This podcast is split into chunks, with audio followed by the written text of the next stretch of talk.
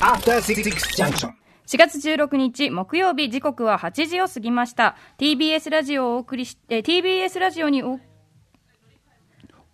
TBS ラジオでお送りしているアフターシックスジャンクション略してアトロクはい、えーはいライムスター歌丸でございます。そして TBS アナウンサーうないりさです、はいちょっと失礼しました、すみません、はいうんいやこれはもう台本上のね、あのー、天洋派のね、あれに戸惑っただけですからね。はい、ということで、えーここからは聞けば世界がちょっと変わるといいなの特集コーナー、ビヨンダザカルチャーです。今夜お送りするのはこんな特集。クソゲーは一つの文化だ。クソゲーを語るという行為の変遷から見えてくる裏側からのゲーム論もしくはカルチャー論特集はい。まあねあのクソゲーという言葉をお聞きになったことがある方もいらっしゃると思います、まあ、要するにクソなゲームなんですけども、えーまあ、クソなゲームっていうとねああじゃあ要するに単純に良くないゲーム、えーつまんないゲームっていうことなんでしょうというふうに思われるかもしれません。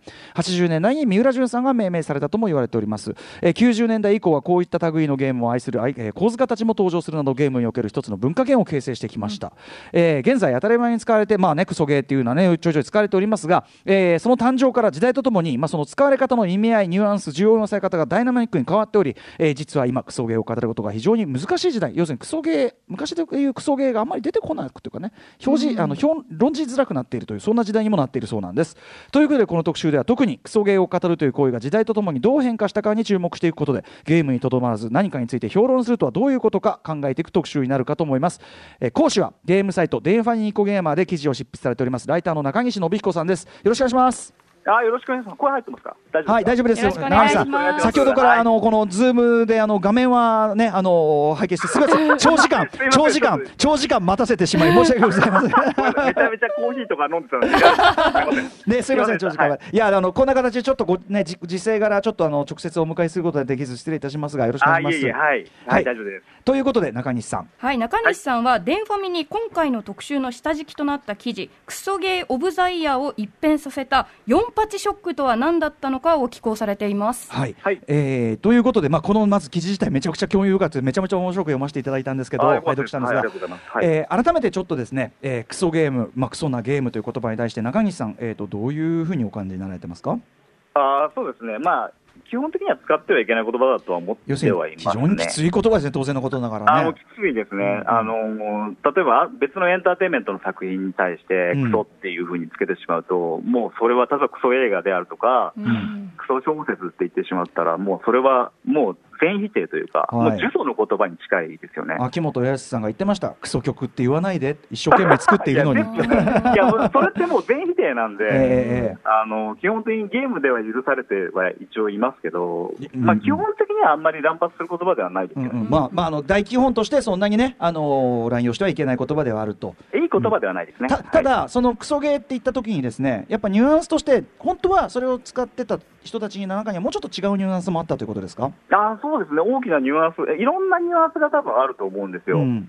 で今、例えば、まあそうですよね、あそうですね、もともとだから三浦淳さんが、うん、えー、とクソゲーという概念を、うん。一気で、えーお話をされた一気というゲームで、ははい、そうですね、うん。一気というゲームでですね、あのーそういう時の、その時の意味って、うん。まあ、ダメなゲームっていう意味合いではなかったはずなので、うーん。で、その、まあ、発端からちょっと、まあ、意味がぶれてるというか、ああそっか。その、はい。クソゲーっていうふうにまあ言い出したりそしてそれがこう広まっていく時とその後こう外側というのかな、えー浸透していった過程で多少意味合いが変わっちゃった部分もあると。そうですね、うん。あのーそれから35年、言葉が生み出されて大体約35年。うん一気発売されのされたのが1985年なんで、今から、うんうん。あ35年前ってことになりますけど、うん。そこから、その中で、そのクソゲーっていうものの意味っていうのがどんどん変わっていったりだとか、うんうんその中で肉付けされていったりだとか、うんうんっていうことが、まあ、見受けられるのかなっていうふうに思ってますね。映画でいうと例えばその映画秘宝的な価値観でそういうあるとんでもなんとんでも映画とか、えー、と底抜け超大作とか、そういうこうワードであるような 要するにそのもちろんいろんなところを突っ込んだりはするんだけどそこも含めて楽しんでるし愛してるっていうようなニュアンスもちょっとあったりした感じでしょうか？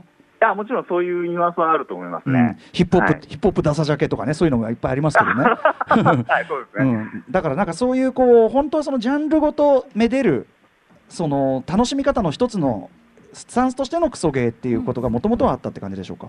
もともとそういう言葉は内容されてたと思います。うんうんうん。はい。はい。まあそのあたりもじゃあ皆さんちょっと気になりながらね、クソゲーというワード出ますけど留意していただきたいと。はい。えーあとまあその特集の今回のね元になりましたそのデンファミの記事、えー執筆された動機となったもともとのなんか論文があるんだそうですね。あそうですね、あの今、早稲田大学にいらっしゃる吉永さんという方の、えー論文が、はい。あークソゲー・オブ・ザ・イヤーを一変させた4八ショックとは何だったのかっていう論文がありまして、先ほどから4八ショックってこれうん。4八っていうのはこれ48というそのゲームがあるわけですねこれね。あーそうですね、四十八というゲームが、うまあ、そのクソゲーというものの評論自体をすごく大きく変えたという意味合いの,、あの論文だったんですが、はい。えーそれをまあちょっとインターネット上で見つけてしまったので、うんうん。えーともともとクソゲーっていう言葉って、やっぱり感情に紐付けられてる言葉なので、うん。あのやっぱりネガティブなうん。言葉じゃないですか。まあゲームをした人がなんだよこはい。れっていうまあまずは最初です。そこは出発点はそれですもんね。そうですね。うん、大体そういう、まあ、いい言葉ではないけど、まあ、感情に、どっちにしても感情に紐付けられている言葉なので、うん。うん。それを総論的にちょっとテキスト解析という感じで、うん。あの研究された、えー内容は、かなり刺激的だったものですから、はいはい。まあ、それを見て、ちょっと、まあ、編集に掛け合って、うんうんえー編集者2人と3人でですね、あの早稲田大学まで出向きまして、うん。あの喫茶店で4人で大の男、うん。おっさんが4人でうん。国葬儀について、クソゲーについて。えー語り合うと。うん。いうところから始まった企画ではありますね。これあのーももちろんですねその中西さんの記事で僕もその吉永さんのその研究というのを知っておその、あのその要するにえっとあれですよね。テキスト測定っていうのはそのえっとい48というゲームが出る前と後ではそのクソゲーを語る言葉でどういうワードが品質しているかみたいな数量的にね数字数量的にこう分析してそれによって需要のされ方の変化を見るというようなこれはその単純にそのいろんなやっぱさすがこう学者的というかあの そうね。あそういう、うん、あこういうこうなんていうのかな。なかなか言葉にしづらいこう時代の変化みたいなもの。あこうやってこう定量化する手があるんだみたいな。の、うん。そこもかな刺激的ね。ね、刺激的でした、すごく。うん。はい。えーで、まあ、そこをまあ元にしつつですねお話を伺っていくんですが、今回はどういった形でお話をしてくださるんでしょうか？あそうですね、まあえー、と記事の内容とはちょっと違うんですが、まうん。あ、クソゲーというものを語るっていう文化、えー語るっていう論、うんなんていうんですかね、うん。行為自体が、うん。えーそれこそ30何年間ずっと続いている中で、はい。そのまあ、いろんなこう社会インフラの整備であるとか、うん。あのうんなんですかね、まあ、社会の変化によって、うんいろいろとこうクソゲーを語り口であるとか、うん。例えばクソゲーを語る内容が変わってきてる。うん、例えばインターネットの、まあ、浸透、そのインターネットの中でも、えーとまあ、例えば掲示板が流行るのか、SNS が流行るのか。え全くそうですね、はいうんはい、そのなんか時代の変化の中で語る内容であるとか、うん。クソゲーそのものの内容みたいなのが変わってきたっていう話をうん。差し上げられればなというふうになるほど。これね、あのちょっと後ほどここがこう絡められる時間的余裕があるか分かりませんけど僕はい。やっぱりでもね、映画評論領域ともすごく重なるわ、いや、僕、それ絶対あると思うんですよね。うん。すごいこれね。だから僕ちょっとねあれってどっかで見た流れだわってね 感じがすごくあってちょっとその半ばそれの当事者でもある身としてはですね非常に身につまされる、はい、ちょっと内容になるかもしれないなと。ああ、もしかするとそうかもしれません。まあ、はい。そのエンターテインメントも確実に重なってくる分野ではあると思うんそうですよね。たまたま今回お話が、クうんソゲーっていう、ちょっと、あの、うん。非常にニッチな分野だっただけで、はいなので、はいぜひこれお聞きの方はもちろんゲームに関してクソゲーというゲームのその歴史のことなんですけどなんかご自分のジャンなんかお好きなジャンルとかでもあそういう傾向あるちょっとなんかあの重ねて考えていただいても面白いかもしれないですね。はいはい、そうですね。はい、えー、といったあたりでお知らせの後クソゲー評論の変遷についてお話を伺っていきます。はい。After Six Junction. 時刻は8時10分です。TBS ラジオアフターシックスジャンクション TBS アナウンサーのうないりさです。はい、えー、そしてパーソナリティは、えー、ちょっとリモート放送させて本日はいただいておりますライムスター宇多丸でございます。ということでビヨンドザカルチャー今夜はこんな特集です。ねえっ、とクソゲー特集ということでございます、えー、ゲストにメディア、えー、電ファミニコゲーマーなどで執筆されている番組初登場のゲームライター中西信彦さんをお招きしております。改めまして中西さんよろしくお願いします。よろしくお願いします。はいはいということでここからは中西さんが選ぶクソゲー評論に影響を与えたトピックを時系列順に紹介してもらいますしかし改めてクソゲークソゲーってねなんかすごいなんかあれですよね。愛がある悪いことしてる気がしますよね。いや。でもこれあの歴史的な流れというかね、あのあれでも、はいままあの例えば映画であればとんでも映画とかそこのけ、ね超大作とかそういったものだと思っていただけるとねわかりやすいかとはい、思いますがねそうですね。。はい。はいそう考えてもらえるとありがたい。はい、ということで、えーまず最初のパートいってみましょクソゲーとはいつ頃誕生した概念なのかう。はい、えーということで改めてなんですけど大前提クソゲーどういうゲームのことを指すんですか？えー、とクソゲー、まあそうですね、まあ、基本的には完成度の低いゲームであるとか、まあ、なんていうんですかね、まあ、高難易度すぎて普通に遊べないものであるとか、ああ、えーそうか、あの、はい。単なる不出来じゃなくて、こんなんできるかい、みたいないあります、あやつも含めて。うん。あのお二人、もしかするとゲーム普通にやられたりするとは思うんですけど、えあのなんかどっかのタイミングで詰まったりしたときに、うんうん。ちょっと心の中でクソゲーって言ったりしませんか？うん、あなんだよと、これなちょっとなんなんなの？って、全然要するに全然楽しくねえなって気持ちが、ある程度の時間続くと、やっぱその、呪詛の言葉が出てくる時ありますそうね。そうですよね、うん。それって多分すごい、だから、その出やすい言葉だとは思うんですよ。なんていうか、クソゲって、要するにその、うん。今現在で言えば、うん。もうプロパーで、ゲーム、ゲームプロパーで、うん。あのネガティブなは感情を表現する、まあ、うんうん魔法の言葉みたいな感じになってはいますよね。瞬間的に出やすいですね、クソゲーあまあ、出やすいです、うん。まあまあ、僕はあんま出さないですよ、もちろん。はい。でも確かにゲームってそもそもそのなかなかタスクをこう設定されてそれを乗り越えられるかどうかっていうところが多いわけだから。あそうするとタスクが乗り越えられないと当然イライラが募ったりとかストレスが要するに一定,、はい一定量のストレスをかけてクリアするのがゲームだからうん。ストレスがうまく解消できないと怒りとかそういうところに行きやすいのはそれはそうですよね。そうそう。ネガティブな感情生まれやすい生まれやすい。メディアなので、そうですよね確かに確かに、えーでですねクソゲーという言葉、えー、といつ頃生まれたもんなんでしょうか？いや、まあ、これは先ほどもまあおっしゃられたように、三浦淳さんが、えっとまあ、1985年に発売された一期というですね、うん。えーゲームでをを表現するときに使ったところを、えーうん。出発点するのが、まあ、便利上一番いいのかなっていうふうには思います。あそうですか。これあ、えー、一機か。これはもともとあアーケードなんだこれは、そうです、もう、うんうん。もう、だけですね。うんうんうんどんなゲームなんですか、えっ、と、まあ、一気をするというゲームなんですけど、一気百姓一気をすると。えあのプレイヤーは要するにそのそ当時の農民となって。そうですの圧政を強いられている農民が、うん。あのそれに耐えかねて悪代官に殴り込み、勝ち込みをかけると。いう内容なんですよ。どんな設定なんだよって85年にしても何を考えてた80年代だなっていう。まあ、いい感じですよね、僕はすごい好きですけど、うん。うんうんはい。でえ三浦さんはここに関してはどういう意味でクソゲーっておっしゃったのかな？まあ、もちろんそのゲームとして不満であるとかは、あゲームであるとか、その操作性であるとかの不満等々あると思うんですけど、うんうんうん。まあ、メインのプッシュポイントは、うん。あのーまあ、一機って、百姓一機って1人とか2人でやるもんじゃないだろうと。あの最大プレイヤー数2人だけど一気うん。1人とか2人じゃねえだろうっていう そうイメージとしてやっぱり。確かにね。そりゃそうですよ。もう根本だわそれ。そうですよね、なんかそんなイメージあるじゃないですか、うんうん。まあでも、まあ普通に考えて、別のゲームとかでも一人で戦争しねえだろっていう確かに状況でそれはそうだそりゃそうだ。まだそのまあある意味ツッコミポイントとしてまあそもそもさっていうようなそのツッコミとしてのうんもう大前提としての設定に含んでるっていう意味合いが大きいですね。うんうんなるほどなるほど。はい。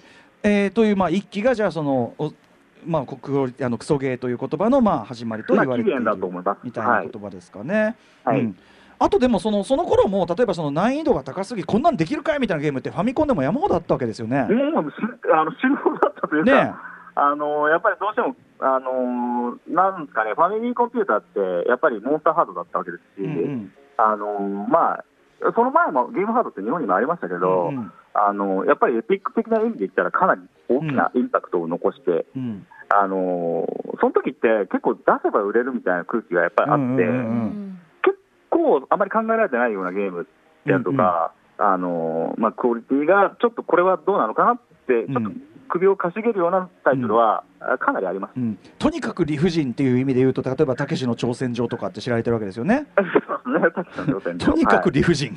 まあ、たけしの挑戦状に関しては、僕は難易度が高いというよりも、ゲームをクリアすることを拒否してると思ってるので、もうゲーム側が拒否している。そううん。です、現実はもうこれはクリアするなと言ってるのとほぼ変わらない。ですから、うん。難易度はえそんなに難しいんだ。そう。む難しい。とかっていう問題じゃないっていうか。はクリアするなって言ってるのと変わらない。みたいなのが、まあ、これは86年ですけど、すね。えーということですね。で、はい。えー、とクソゲーっていう、まあそのじゃあまあ、クソゲー的なるものはも要するにもともとあったということですけど、あもちろんもちろん、はい。はい、その言葉が、まあ、要するに浸透してきたりとかっていうあたりはどのあたりになるんでしょえー、とそのやっぱり紙媒体で使われている中でとは思います、うんうん。あの今はあんまりその紙媒体であるとかメディアでもそういう言葉を使うことがあんまりないですけど、う。ええあのーその年代、まあ、昔は割と紙媒体で、ゲーム雑誌だけではなくて、ええうん。えー、と他でも使われていることがあったりであるとか、うんまあ大体あとはもう口ですよね、口伝みたいな感じで、おこれはクソゲーだっていう認識、まあクソゲーって言葉が広まっていったっていうのは、そういうことだと思います、まあ、要するにインターネットとか、かが浸透以前は、その一般に浸透以前は、まあ、口コミ的にそういうことはあったりしたということはいですよね。そうですね、はいはい。まあ、だからこそ、たけしの伝、ね、挑戦状とか、要するにその伝説化してるっていうか、あの僕とか直接はやってなくても、どういうゲームか分かってるみたいなうん、ことになってるわけですけど、そうですね。あとやっぱり名前はもうすごい知られてますね、知られてますよね。あと先週あのゲストでお越しいただいたコンティニューの林和弘さんが、はいえっ、と出されたえっ、と超クソゲーっていうね本が出ましたよね。98年。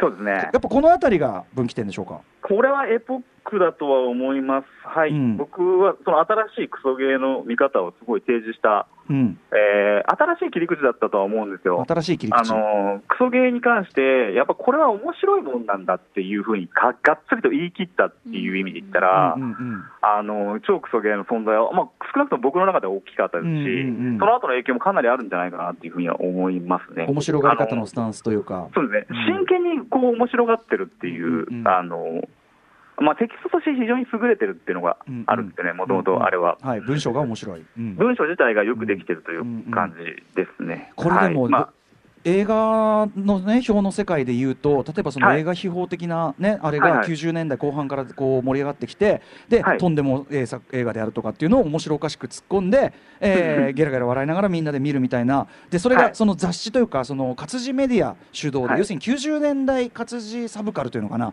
のシーンの盛り上がりが、えー最初のその起爆点となってっていうところが。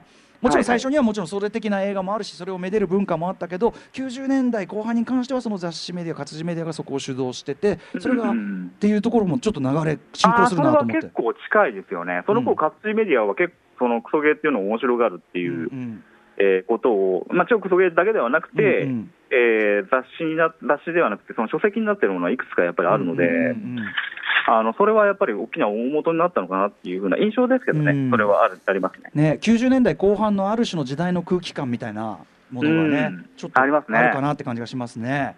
でさあじゃあそれがさらにね次の時代になると、まあ、インターネットが浸透してくるわけですからね、はい。えーじゃあ次のパートいってみましょうかね。はい。続いてはインターネットの登場とともに発展したクソゲー語り。はい、クソゲー語り。語り合う。ねこれ TBS アナウンサー堂々たるね。クソゲーっつってね。うん。ま ちょっと笑いますね、ません。まあうないさんはねもうねもう。いやでもクソゲーって言葉は私はネガティブな要素一切ないと思ってました、うんうん。逆に。あ元々ね。もともともう愛すべきバカみたいな。なんか本当にそういう印象でうんうん。全然嫌な印象はないですねこの言葉自体にああ、そうなんですね、はい。まあ、そういう方もいらっしゃるということは認識しました。はい。やっぱりゲームね、ゲームがあのし好きでいろんなもんやってる人だったら、そういうところはね、共有できるかもしれないですね。映画とかもそうだけど。うん。あーよそうかもしれない要するにあのいろいろ言ってるけど、全部含めてすあの楽しいんだよみたいなね、そうそう。好きなんだよみたいな。語り合うのが楽しいんですよね、そういうの、うんうんうんけなしてるけどまあそういう楽しみ方はすごい正しい怒ってるわけじゃないんだよみたいなね、そういうのはねありますけどね。えーということで、えっ、と時代まあえっ、と超クソゲーが98年に出ましたけど、はい。えーこのぐらいからやっぱりインターネットが一般的にもまあ浸透広まってきて。そうですね。でこれがやっぱり非常にこう影響大きいですか？大きい、まあ、かなり爆発的にその個人が発信できるようになって、それを見る敷居っていうのも、それを発信する敷居っていうのも劇的に下がったんで、うん1990年代後半から2000年代頭ですね。はい。うんえー、とその頃って、多分覚えてらっしゃる方は結構いるかもしれないんですけど、うんあのなんかこう、面白いことを今までこうん。う紙媒体では見れなかった面白いこと、自分だけが知ってる面白いことであるとか、身内の中で盛り上がってる面白いことって、うんうん。面白いネタとして、うん。面白いテキストに載せ載せて、はい。みんなに見せるっていうことが、うんうん。ものすごく流行ったんですね、はい、うん、うん、そう、面白いサイトいっぱいありましたもんね。あめちゃくちゃありましたね。うんうん。うんうん、そういうのが。の中で、その方インターネットの中で、そのまあ、一種の祭りみたいな感じになったんですね、うんうん。個人が世界に対して発信できるっていう意味で言ったら、まあ、大きなパラダイムシフトなわけじゃないですか、うんうん。今まではもう受け手側だった人間が、うんうんまあ、発信できるようになるわけなんで、うんうんそうしたらもう今までこう地形に埋まっていたそのドグマみたいなのが一気に噴出するわけで、うんうんそのぐらいのパワーがテキストサイトには相当あったっていう感じがしますね、うんうんうん。じゃあそこでやっぱりその、えーいわゆるクソゲー語りみたいなものも一気にこう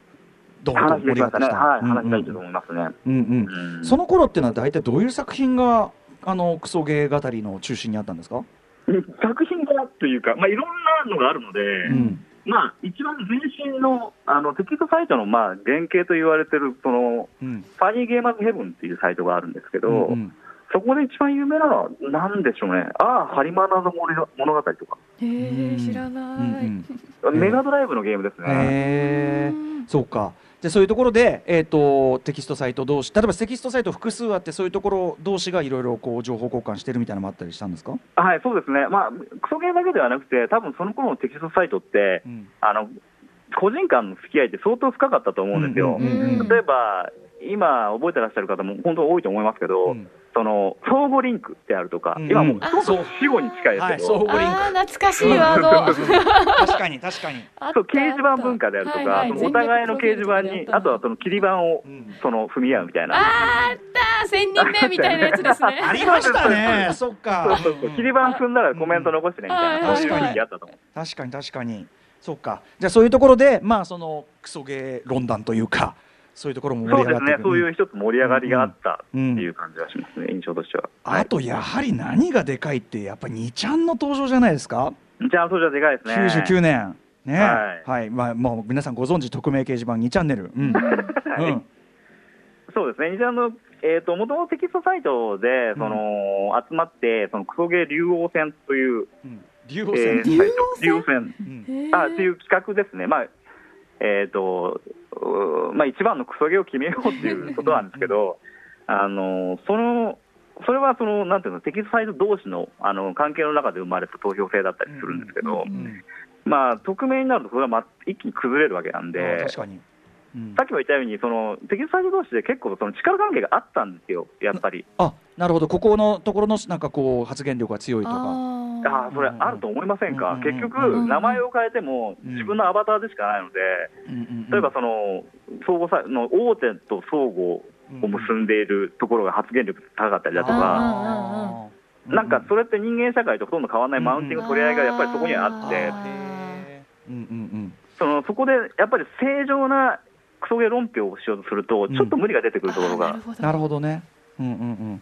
そこでやっぱり2ちゃんで完全にそのフラット言ってる内容のみの世界になったってことですよね、そうですね、完全に匿名なんで、もう選票であるとか、そのまあ言ってる内容だけで全部判断する世界にここに突入したっていうことですね。うん、しかもそのクソゲー・オブ・ザ・イヤーのこう決め方とかもなんかもの、うん。なんかものすごいこう超民主主義っていうかなんか多分一種の、まあ、原 原始的なすごい民主主義としては、すごい理想的な形なんじゃないかなんかずっとこう要するに結論が出るまで合議制だったっていうような。合議制ですね、基本的には、そのまあ、クソゲーだと思うものを選票、選票を書くと、まずレビューを書くってことですね、簡単に言えば。自分が選票を書く、はい。うん。そうですそうです、うん。そのその本人がレビューを書いて、うんうん。それをこう皆さんが見て判断すると。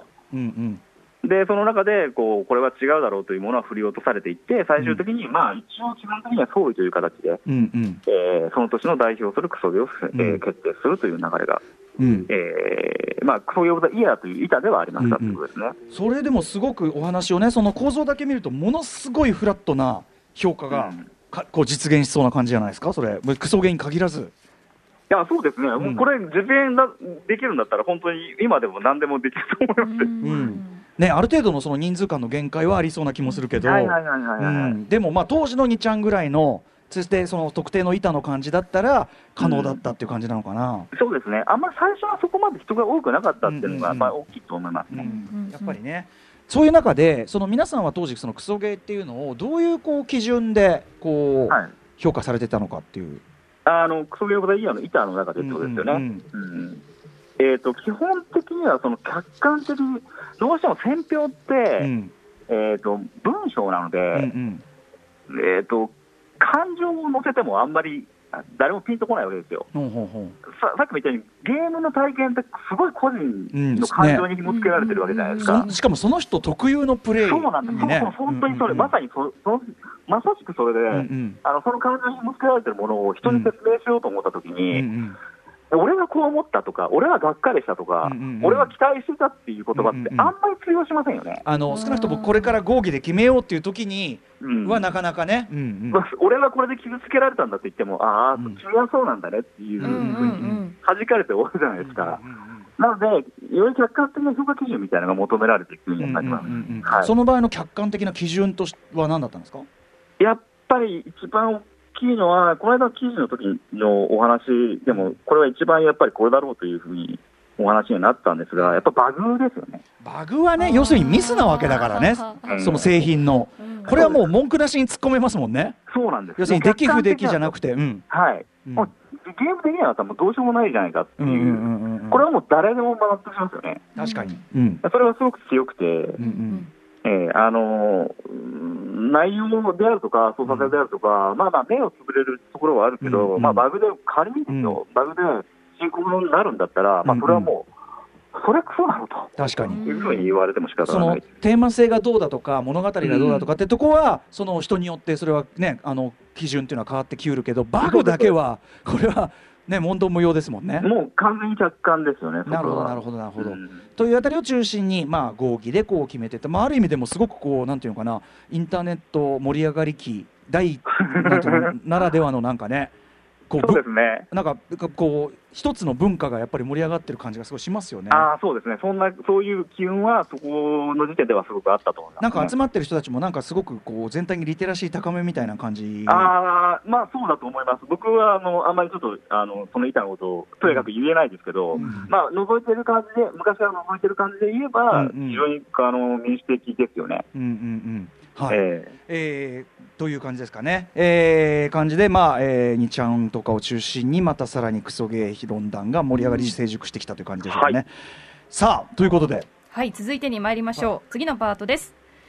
伝説のクソゲー誕生四八ショックって一体何？これ今日ねやたらと出てくる伝説のクソゲー4八ショック。日本はい四十八というね、どういどれだけのゲームなんだっていうね、うん。これだってここだけここまで前段みたいなことでしょだって。えまあそうですね。真打ち登場みたいな。まあまあ、まあまあ、そういうことね。僕は、あの、あんまりクソゲーだと思ってないので、まあ、それはちょっといろいろ考え方あるのかなとあ思うんですの要はあのそういうふうに認定されてるけどよくありますよその僕がいろんなこと言ってるゲームあの映画も歌丸があれだけ言うから見たら そこまでひどくねえぞみたいなのありますからね。そうあそうなんですよね、結局。うん。はいはい、ということで2007年に出たゲームなんですね四十八かかっこ仮もついてるんですか？これは。えーそうです。週8カッコ仮というのが正式名称ですね。はい、えー、これどんなゲームなんですか？えっ、と、まあ、えー、サンドノベルってお分かりになりますかね、かまいたちのようであるとか、おとぎり島であるとか、アドベンチャーそう系のーゲームということですそうです、ノベルゲームです、字を追っていく、基本的に字を追っていくだけのゲームなんですが、まあ、たまに選択肢があるであるとか、えっとまあ、かまいたちの夜であるとか、おとぎり島が当たった後に、ものすごい数量産されたゲームの中の一つではあります。でこれがでも四十八かっこ仮が特に伝説のクソゲーと呼ばれるゆえんというのは何なんでしょうか？あーやっぱバグの存在はやっぱり一番でかいですかね。でちょっとまあ、のテキストゲームってそんなバグとか出るんですか？だってそんないや、僕もそれはちょっとわからないですよ。まあ、まあ、出たんですよね。うんうんうんどんなバグがあったんですか、あの、進行不能バグが結構有名かなと思います。あの、セーブ画面で、例えば×ボタンを2つ押すと進行不能になってしまうであるとか、はい。ああもう止まっちゃう。止まる。フリーズしちゃう、はい、一応それは、あの、解消の方法があって、うん。あの、メモリカードをこう抜いて、抜き差しすると治る。物理対処しかもそれあの驚くべきかな。公式公式が発表してる対処なんですよね。そうです。公式がこういうふうに対応してくださいっていうふうに。えー、公式から？はい、あのファミコンのさあの接続部分をさふくふあのふってやるとかやさるみたいな。そういう物理対処そうです。そうです。うん。物理、物理の話ですね。物理の話のね、はい。そんな話が出てきたり、はい。あとどんなバグがあるんですか、えーと、バグはまあでも、お完全に進行不能であるとか、あの積んじゃう展開があるとか、完全にクリアができない仕様であったりとか、あのえこれ、仕様っていうのは、つまり、そのよ仮にバグとかを全部乗り越えて、はい、ちゃんとプレイしても、でもあのクリアはできない、あーもうパーフェクトのクリアっていう言ったらいいですかね、うんあのーカンストというか。うんうんそうですね。あの、完全なクリアはできない仕様にそもそもなって仕様って何？仕様ってなんで？仕様って言えば いいわけ。そうですね。制作陣からの挑戦状あこれあのそういうふうになってますんでみたいな。本当挑戦状だねうん。たけしの挑戦状なら いや、まあでも普通にクリアはできます、あの単純に、うん。あの全部47都道府県見なくても、普通にゲーム自体終わるは終わるので、これ要は48 47都道府県の都市伝説を一個一個なんかやっていくみたいな都やつなんですよね。市伝説であるとか、怪談話であるとか、うん。まあ、ホラーの話を、まあ、その都道府県を選んで、うん。あのまあ、一個一個見ていくっていう、うん。えなんででも47都道府県なのにいや48そこがあそこがそれがね、いろいろあるんですね、そこがきっとね。階段チックなとこなんじゃないですか、そうです、そうです、うん。はい。でも結構そうそうたるメンツがね参加されてるじゃないですか。そうなんですよ、筒井康隆さん筒井康隆さんね。とか稲垣。すごい。あ稲あの稲川淳二さんとかえさ、ーすごい。あとは水木しげるさんとか、えっと、伊藤潤二さんもかな。うんうん。そうそうたるメンツ参加しててそのどう考えてもじゃあ話だけでも面白いはずじゃない？みたいな、うん。はい。なるんだけどと。なるんだけど、まあ、だからその村があったんですよね、47都道府県で、それぞれ大体同じような均等に、まあうん。あのシナリオを読めればよかったんですけど、まあ、一部シナリオが極端に薄かったりだとかあるえー あのこの件だけすぐ終わる。えどれぐらいで例えば終わるんですか？僕はいつも体感3秒って言うんですけど、あ。ボタンを押しただけみたいな。のいや、本当はあの1、2分はあります、多分。えー本と当は1 2体感で3広島県のヒバゴンっていうお話があって、あヒバゴン。これ一番有名なんですけど、えあのヒバゴンのお話は、えー、と本当に体感3秒で、ペラッて紹介して終わり。ヒバゴン？ねえだからちょっとその要は各県のさ人ががっかりしますよね。えちょっとうちの県こんな短いの。僕は広島県に住んでるわけじゃないので、うん。あれなんてわからないんですけど、うん。もし仮に僕が広島県に住んでて、うん。発売日に18を買いましたと。うん。その一応歌い文句はあるじゃわけじゃないですか、その47都道府県のいろんな、あれが見れると思って、じゃあうちの県のとか、あのうちの府のとか、うちの都の話はどうなんだろうっていうふうに開いて、まあ、ヒバゴンの話が始まって、うんうん。本当、体感3秒で終わってしまったら、うんうんうん結構ショックだと思うんですよね。そういうなんか悲しみみたいなのがちょっとあったりとか。ね。えあとやっぱりそのさっきのあの公式のあれであのメモリーカードをねちょっとずらしてみろみたいなあれじゃないけどなんか なんか公式に文句言ったらあのかいなんかついでになんかいろんなものがそうですね、あのハンカチが、えー、と一緒に、えー送られてきて、ハンカチは何用なんですか、まあ、それはあの涙を拭く用のあのハンカチだと言われてはいます。これさあ狙ってるのでしょもう。炎上炎上し炎上覚悟？今で言う。あーそうですよね、だから今で言うと、今で言うこそゲームって運営っていうふうに呼ばれるじゃないですあか。の今ソーシャルあのモバゲーとかはね。その時のやっぱり、なんですかね、やっぱり、なんていうのかな、お客さんと直接対応する方が、うんうんうん。えー、とまだやっぱ慣れてないんですよね。うんあそういうこうクレーム対応みたいな。うんうんうん。はい、クレーム対、まあ、クレーム対応ですよね。うんうんうん。あの慣れてなくて、やっぱりちょっと斜め上のことやってしまうっていうことが。それでもさハンカチ送ってきたらそれは怒るでしょ普通。他に。うん他に方法はてなか手間かかんでしょ政府のマスク2枚じゃないんだからさ。うん。いや、まあ本当に全く。ねえ。でもなんかそういう対応も含めて、うん。今聞いてますとすごい微笑ましいというか。あ、そうですね。いやなんか嫌いになれない。だからやっぱそのネタ化しやすいっていうか今僕らがあの話聞いててもゲラゲラ笑っちゃうようなネタ化しやすいこう要素がいっぱいあったみたいな感じですかね。あありましたね。だからそういう、まあ全部それはネタじゃないですか、うん。一個の話が。うんうんで、やっぱりサウンドノベルで48カッコ仮っていうまたタイトルもまた仮かよみたいな話になるので、うん。うんこれだったらまあネタにしてもいいだろうえみたいな空気が仮の伏線は回収されてないんですか？いや、特にない。です。いつ本当もカッコ仮が取れて、まあそもそもテストプレイってをやるっていうゲームなんで、なるほど、ーうん、で、えー、とそんな感じでじゃあでほちなみに他のそのそれまでのやっぱりクソゲーと違って48 40あ48が特にその、えっぽでも僕らが聞いても話は面白いですけど特に48だった理由っていうのは何なんですか、特に18だった理由ですかね。あそんぐらい、まあうん、やっぱ突出してたネタとして面白かったっていうのはすごく大きいなな話ですね、まあ、バグは致命傷ですし、うんまあ、うんさっきみたいにか、まあ、僕、個人的にはこれ、数え役満みたいなもんで、うん。あのまあ、いろんな要素が全部揃ってしまっうんうんたっていう感じがしますね。なるほどクソゲーのににみんながややいのやいのいう要素が全部揃ってしまったから盛り上がったっていうのはもちろんあると。そうですね、えでもはい、逆にかつてなかったんですか？かつてなかったかっていうと、かつてなかったんじゃないでしょうかね、ここまでは。うんそういう意味ではどこが特筆してたんですか？そのカスタマーサービスなのかなんか他のかつてのクソゲーにはなかった要素みたいなかつてののクソゲーになかった要素は多分ないですね。うんまあでもあとそのなんかいろいろねそのクリエイターの方が前出したやつとの流れでまたやったみたいな、なんかそういそうこうカーブもねうんあったみたいですけどね。ありましたね。あとやっぱりもう一つその先ほどねそのインターネットの浸透そでそのテキストサイトからえっ、と2チャンネルへって移行ありましたけどやっぱりこはう時期的に2006年に例えばニコ動画出ますよねニコニコ動画が。そうですね、はい。で絵で見れるとこれは大きいんじゃないですか、やっぱ2007年。そうですね、うん。あのちょっとそれはあのスレッドで作ってる動画ではないんですけど、うんうん。やっぱりあのゲームっていうのが、まあ、ニコ動の登場って、やっぱりゲームっていうのが、やる文化から見る文化にものすごく大きくシフトしたうんうんうんタイミングなんですよね。はい。で今、僕、今なんかもう、みんなゲームなんて、やってる人より見てる人絶対に多いんで、ね。圧倒的に多いですうん。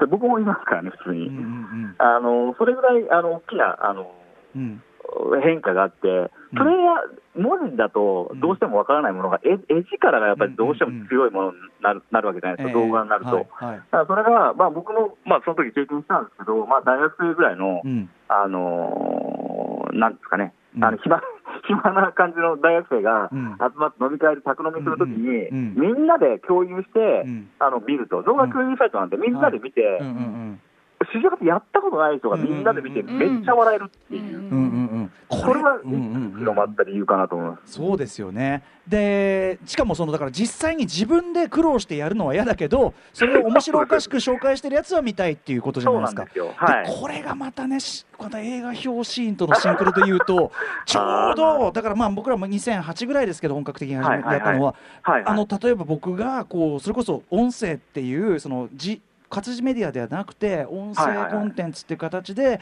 まあ、はい。ある種面白おかしく、そのまあダメな映画をやいのやいのやるっていうのが。で、えー、とだからその元の映画は見たことなくてもそれをはい書き下ろす言葉はエンターテインメントとして聞きますよっていう人がうん。でそこをもう目的化してめ聞くような人も増えてきてみたいな。いや、マジシンクロしてんじゃんっていう感じいやそこはまが。あ本当にかぶってますよね。うん、なんかね、はいちょっとね、だからもう当事者的に、ここ ここから先はもう当事者なんで、ちょっと若干、ちょっと身が冷える思いも ああるんですけどね。うんまあでもそういう、こう、また楽しみ方っていうのが、ちょっと次のフェーズに入ったっていうところはありますよね、じゃあね。そうですね、はい。うん、だから要は2ちゃんのすごくリテラシーこう高めのゲーム好きの人がやいのやいのやるってところからちょっとこう一般化していったところもある。そうですね、だから客観主義っていうのが、そこで成功してると思うんですよ、バグであるとか、いろんな要素が重なって、うんうんあの客観主義的なそのクソゲの論評に、えー迫っていったっていう意味で言ったら、うんうんうん。2007年とか2008年はすごく成功してるんですけど、うんうん。一方で動画化したときに、はい。ものすごく門戸が開か開かれてしまって、はいはい。大きく広がってしまったために、うんうんうん。本当にやったことない人が、うんうん。あ、クソだねっていうふうに言ってしまうような原因にもなった、んうんうんうん半分成功して半分失敗してるみたいな、そんな感じがしますね。先ほどね、そのずっと中西さんが、ね、気にされて、まあ、僕らもそのあれですけど、要するにそのクソって切り捨てることの暴力性、もともとはその楽しんでる、楽しみ方の一つのスタンスとしてのクソっていうのが、本当にこう、まあ、切り捨てたりとか、否定したりしてるっていう言葉に、ちょっと単純化されちゃうっていうか。ああ、そうですそうです。そう、そうなってしまうんですね、どうしても。うん、これまた、これまたちょっとなあ 当事者的にはちょっとなあ思うとこありなとこだな、いや、これまあ、終わりだと思いますね、あうん。それはなんかすごくわかります。うん、で、えーまあその、えー4八ショックがあってですね、はい。えーその4八以降やっぱりその先ほどのねあの論文にもあった通りやっぱりその言説あのクソゲを語るその論というのはやっぱ変化がありあったわけですか？うんとそうですね、基本的には大きく言ったら、えー、と一番大きいのは、4回ショックの後って、うん。やっぱりより客観性が求められるようになって、うん。がっかりしたっていう、がっかりゲーっていう言葉が極端に出てくるんですよ、その後で。がっかりゲー、うん、クソゲーとまた違う言い方。そうです、もともとがっかりゲーっていうのは、クソゲーの一つの要素だったはずなんですけど、うん。がっかりしたっていうのは、さっきも言ったように主観じゃないですか、うんうん。その要素をなるべく排除すると。うんうん。だから、ちょっとこれは、このゲームはこういうふうに、えーこれこれでこうでよくないみたいなこと言われた。ら、それはお前ががっかりしただけだと。ええいうふうに、えーその、その切り捨てる言葉として、がっかりゲーっていう言葉が出てきたり、クソゲーの中でも、だから、あのすごいた楽しめるクソゲーのさらに海外念として、クソゲーの中の海外念としてのがっかりゲーが出てきた。あそうです、そうです、がっかりゲーっていうのは、やっぱりどうしても母数が出てくる、要はたくさん売れたゲームにでよくありがちなんですよ、ね。あーあるあるある。名作とかのうんうん。続編でがっかりみたいあーいやな、全くそれですね、いわゆる、まあ、そういうことってあるじゃないですか。はいはい。はい、あのうん。これがっかりしたとか、まあ、うんうん。これはちょっと期待までいかなかったう。これあとこれはい、これあごめんなさい。これだけのビッグタイトルで、うん。これだけの歌い文句で煽っといて、発売日やってみたら これかいみたいな。感情としてはね、そういうことってありますよね。ありましたよね。結構おもちょっと思い当たるのいくつかねやっぱありますもんね。ね、あのそれは言わない方がいい。そこはね秘めておくという。はい、はいで、えーそんな感じになってきたそのクソゲはいー論壇ですけども、さらに変化があるとしたらやっぱりこれはゲームのオンライン化ということでしょうかね。オンライン化がかなり大きいですよね。2010やっぱり年後以降2010年以降ぐらいですかね。うんうんまあ、2010年前にもあったんですけど、うんまあ、あの 4, 4パチとか、その国としての、あの対象作であるメジャーであるとかの時期って、メまあ、メジャーってこれ2007年あのあれですかねあのあの漫画のあ漫画の野球ゲームですね、野球漫画のゲーム化ですね。これすごい僕これ知らなかったんですけど2008年に出てる Wii, 用のゲームなんだけど、はい。はい。はい。すごいですねバグが。もうキャラの首がエクソシストみたいなことになってる。そうなんですよ。主人公の重野五郎の首が180度回転するっていうのが、あとあとセンター前ヒットをキャッチャーが取りに行くみたいな。キャッチャーキャッチャーゴロになるみたいな。もうでも絵面のインパクトがもう最高だなこれ。そうなんですよ。だからもうみんなが面白がるんですよ。ね、やっぱそれ見ると。うんうんうん。これはね、まあやっぱいいクソゲーなのかもしれないけど。実際やると結構厳しい。まあこれがまあ2008年で2000ごめんなさい。あの話下げちゃって。にオンライン化してきて。はい、うん。はい。えーオンライン化していくことによって、えっ、と、パッチが打たれるようになるんですよね。やっぱオンラインが。うんあーパッチっていうのは、まあ、要はバグの解消っていう。今要するにバージョンなんとかでアップデート、はい。アップデートでもう絶えずするからバグとかはもう修正されちゃうし、すぐ修正してもらえますね。必ず修正されるんじゃないですか。うんうんもうオンライン環境が、例えばあの2008、2007年時点ぐらいだったら、うんまだその PS2 だったりとか、うん Wii とかだったりする時代って、うん。オンラインに最適化別にされてないんですよ、はい。まだ。うんはいはい。ただ、その後の世代のゲーム機になると、うん。オンラインが当たり前っていう時代にもなもうってるんで。常にアップデートがねもう前提ですもんね。そうですそうですん。それって、まあ、クソゲの論壇でいうところの客観性であるバグっていうのも、うんもう消えるみたいになるんですよね。うん。そうですよね。しかもそのあの固定的な作品じゃなくなるっていうか常に形が変わるんですよ。ね、常にこう作品というのが拡張されていくしこう改良されていくしだからある作品をこれはこうだからって言ってもいやもう今変わってるんでっていうことになっちゃうから。今は良くなってるっていう言葉が出てきちゃうんで、なるほどなるほど今は良くなっている。前は悪かったけど、まあ良くなってるから、まあそれはクソじゃないだろうみたいな話にはなってる。そうかじゃあ強力なその評価軸だったバグっていうところがまあ非常に論じづらくなってでまあななくなってきた。という意味では、あの、うん。持た持たせづらいですね。前置きが、前提がもう崩れちゃうんで、時期によって。うん。となるとやっぱいわゆるこう昔ながらのクソゲーっていうのはやっぱりもうほぼなくなっちゃってるってことですか？あるはある、うん。ある意味はありますね。だから、あのそうですね、PC の環境で、まあ、Steam っていうクライアントがあったりするんですが、うん。まあ、そういうゲームであれば、うん。そういうそのクライアントであれば、もうワンコインのゲームとか腐るほどあるんで、はいはいはいはい。でワンコインのゲームって、ワンコインなりのやっぱり価値しか持たせていない、うんうんうんうんあるいはワンコインの価値もないっていうことが普通にあるので、あのまあ、クソゲーって言われるもの自体は、まあ、すごくたくさんはあります。ただ、うんうんはい、うんうんただただ、値段がどうしても低いものって、うん。期待値が下がるじゃないですか。はで値段何かのその商品をその論評しようとしたときに、確実に必要なのって値段なんですようんうんうね、ん。金同じ金額を払って、例えば映画とかもそうですよね、うんうんうんうん。一人が一つ一本の作品が仮に100円だったとして、はいはい。一本の作品が1800円だったとします、うんうん2000円だったとします、うんうんそしたら、やっぱりそれは金額の価値で決めるじゃないですか、うんうんうんあの論評って基本的にはそういうものだと思確かにってるんですよ。そのだから昔だったらねそのソフトを買うのはそれなりの値段がやっぱありましたからしかも同じ値段でこっちのゲームこんな名作ゲームが あるのに。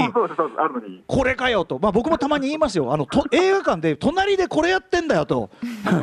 同じ値段でこれいけんのに そあのこっちもいいですよとは言えねえよって俺も言ったことありますよそれは。そうですよね、うん。それは評価基準として商品に対する、うん。まあ、どんな作品に対しても、金額ってのは絶対に外せない、うんうんあの要素なんですけど、ええ。それがぶれてる、ぶれてきてるってことですよね。しかもその100円とかのねそのワン100円とか100円じゃ500円とかのワンコインゲームはやっぱりそれなりの雑さ込みで作られてるだろうから、うん。うん。実は花からそのなんていうかなそのクソゲー性とかが織り込み済みすぎてうんはい、その要するにちゃんと作ってるつもりなのかなの面白みっていうか可愛げじゃないもんねそれはもはやね。ないですよね、もうそれはもう、まあまあ、100円の価値しかないんで、どうぞって言われてるみたいなもんですよね。それであればもう買う人も100円の価値しかないだろうと思って買うので、んあのまあ、落差ももちろんないですし、うんそれがどんなにひどい出来であっても、あまり文句は出ないですよね。そう考えると例えば今だったら映画も配信サブスクね的なあれになってあはいそのはいはい。1800僕らみたいに劇場に足しげく通ってる人の映画を見るっていう価値の基準と、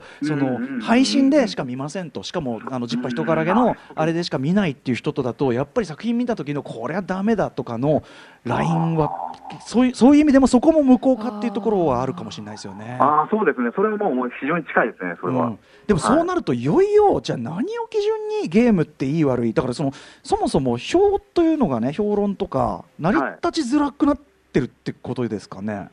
評論自体は、まあ、成り立ってはいるんだとは思うんですけど、うんうん。まあ、悪いゲームっていうのはあのあるんですけど、やっぱり悪いなら悪いなりの値段であるとか、うん悪いなりのもの、うん。で逆にパッケージで今、CS であるとか、あのう置きであるとかで、うん出るゲームに関して、あんまり発明がなかったりするんですよ、やっぱり。これもね、これもね、映画も、だからそこまでひどいのがなく、メジャーどころで出るもので、そこまでひどいのはやっぱりね、減ってきたとかね、なんだこのシンクロねいや何か物を語るっていう、ものを、エンターテインメントっていうもの自体が、うんえ多分姿をか変え続けているってことのうん証拠なのかなと、それは思いますね。うんうんうんあと SNS のもう本当に、まあ、浸透というか、もう完全にこう一般化というか、そのあたりって関係してますかね？SNS の浸透は関係あるんですかね、僕はちょっとそこはあんまり考えたことなかったんですけど、要するにかつてはそのブログなりで発信する、まあ、テキストサイトとかで発信する人っていうのは、うんうんはいはい。あの明確な意思を持ってその自分はこの票をするという、ね意思とか覚悟をね、ね、覚悟を持ってやってたわけだけどみんな発信元は持ってる。でいろんなコンテンツには触れてる。感想は書く、でもそのあの僕その、えっと、中西さんが取材されたあの、はい。今永さん、えっと、なんだっけ、えっと、早稲田の、えっと、あの方のブログで面白いなと思った。んです吉永さんはい。吉永失礼しました。吉永さんのあれで面白い。とその、えっと、評価をその誰かがこれをそのこのゲームは面白いから誰それさんの実況プレイで見たいですとか。あはいはいはいはいはい。だから、まあ、この映画は、えー、と歌丸さんがどう評するか楽しみですとか、なんかそのね。一旦評価基準っていうのを、その作品と自分の間に一個何かこう置くみたいな感じっていうのが、今の気分みたいなのが、それはもう間違いなくあって、んうん。結局のところ、あのコンテンツ、提供されるコンテンツがあまりにも今多くて、はいはい、誰かの判断基準を挟まないと選べないんですよ。要するにキュレーションとしての物差しが何かしら必要だってことですよね。何かしら確実、まあ、食べログとかもそうじゃないですか。うんうん、確かに。まあ、それって見ますよね、でもなかったら、実際、じゃあどこを見るかっていう話になるので、うんうんうんあのどこを見るかって言ったら、そのまあ、値段とそのディスプレイ見るしかない、判断基準が何もなかったら、そうならざるを得ない。どうしてもだから誰か、自分以外の誰かのその判断基準、いいいいでも悪いでも、どっちでもいいですけど、判断基準ってね、必要なんですよね、今。うんうんうん、そうか。だからそうやって見るとなんかこうだからこうでもとはいえこうクソゲーみたいなだから昔みたいにこうわまあ一部の構図家が集まってクソゲーやいのやいのみたいなところははい。ちょっとやっぱり時代的には過去になっちゃったってことですか、そうですね、時代、いや、時代的に過去になったとは言い言いたくないんですけど、言いたくないというか、うん。まあでも、あのーさっきも言ったように、多様なんで、非常に今、うんうんあのコンテンツのあり方が、うんうん。ありようがたあの多様化している中で、そのものをうん語るときに、えー、とどうしてもその、なんて言ったんですかね、うん。がどうしてもその固まらないというか、うんうん。いうところはどうしてもあるので、ん。クソゲー、これはクソゲーだっていうのは非常に難しくはなってますうんね。うんでもよ同時になんかいろんなものをそのあんまり良くないものもそこも面白がって楽しむみたいなのはある種そこも一般化してはい、まあ、浸透しているからっていうところもあるのかなっていうあ気もするんですけど。じゃない。ですかね。うんうん。ね。はい。えーという感じですかね、えーはい。まあまあ、ゲーム評論そのものも、まあ、まだちょっとゲーム評論って特に他のジャンルに比べるとまだちょっとあの発展途上ではありますもんね。ゲーム評論は僕は発展途上だなとは思います。うんだいぶ。はい。うんうんだからその意味ではちょっとその、まあ、成熟していく過程として今今はこの段階だけど今後なんかどうなっていくとかってあり予想としてあります？中西さん、ゲームの評論がですか、うん、もしくはゲームの需要のされ方というのかな。ああ、どうですかね、今はもうゲームのあり方自体が数年前と全然違うわけじゃないですか。あ例えばもうソーシャ,、ね、ソーシャルゲームあのソーシャルゲーム、うん。そうですね、ソーシャルゲームなんて、農場なんて、まさにそれだだったりとであるとか、うん。うん。例えば PC とか CS であっても、うん。基本無料のゲームっていうのが普通に出てきてる、うんうんうん。そうですね。さっきのコスト感からいや、うん、そうですね、はい、その中でその、お金を出すってことに対する意味合いはだいぶ変わってきてるので、うん。あのソフトそのものにはお金かかんなくても課金は平然とプライス感で言えばはい。とんでもない課金平気でしたりするわけじゃないですか。割とそれは全然意味が、意味合いが多分違うんですよね、うん。それはきっと払ってる人の。しかも課金はこう今の課金はお金払った分確実にこうバックがある課金ですもんねそれはねそうですね。うんそっかそれは全然違うかプライス感そうですね。まあ、でもお金を確かに払うことの意味が変わってきますね。でも友達でそのプレイステーション4とか持ってるのに無料のゲームしかやらないでっていう人いますね。ああ、そうですか。そうだよねでもまあフォートナイトとかはただでできんだからさそれはねまあ、オートライトとかもバトル分けなんてかなり多いんで、うんまあ、ずっと遊んでようと思ったらそれで遊べますからね。うんうんはい。まあ、今がどういう時代なのかみたいなのまあ、もうちょっと例えば後になるとああこういう時期だったねっていうのもうちょっとまた明確に見えてきたりするかもしれないですね。あということでそろそろお時あ間です。お時間来ちゃった、はい。これ中西さんお話面白くて永遠にやっちゃうわこれ、ねはいえーということで中西さんお知らせ事などありますか？ああ、いや、別に特にないです。はいえー、あれですかねネイファミニコゲーマーうん。ああ、そうですね。ぜひ記事をね読んでいただけたらとはい。今回の元になった記事めちゃめちゃ面白いんでぜひ皆さんねあの4八ショック これについての取材ぜひ読んでくださいこれめちゃめちゃ面白かったです、本当に中西さんちょっと今後ともなんかいろいろあのゲームのこの特にい。ろんなお話伺わせてください、面あ白かったです。僕、実は絶対に行きたかったんですけど、今日本当どうしようもないんで、はい。まあお互い。あの次うん。行く時は、はい、ぜひぜひです。はい、えー、ということでゲームライター中西信彦さんでした。ありがとうございました。またありがとうございました。はありがとうございます。はい。ありがとうございます。どうも。After Six Junction.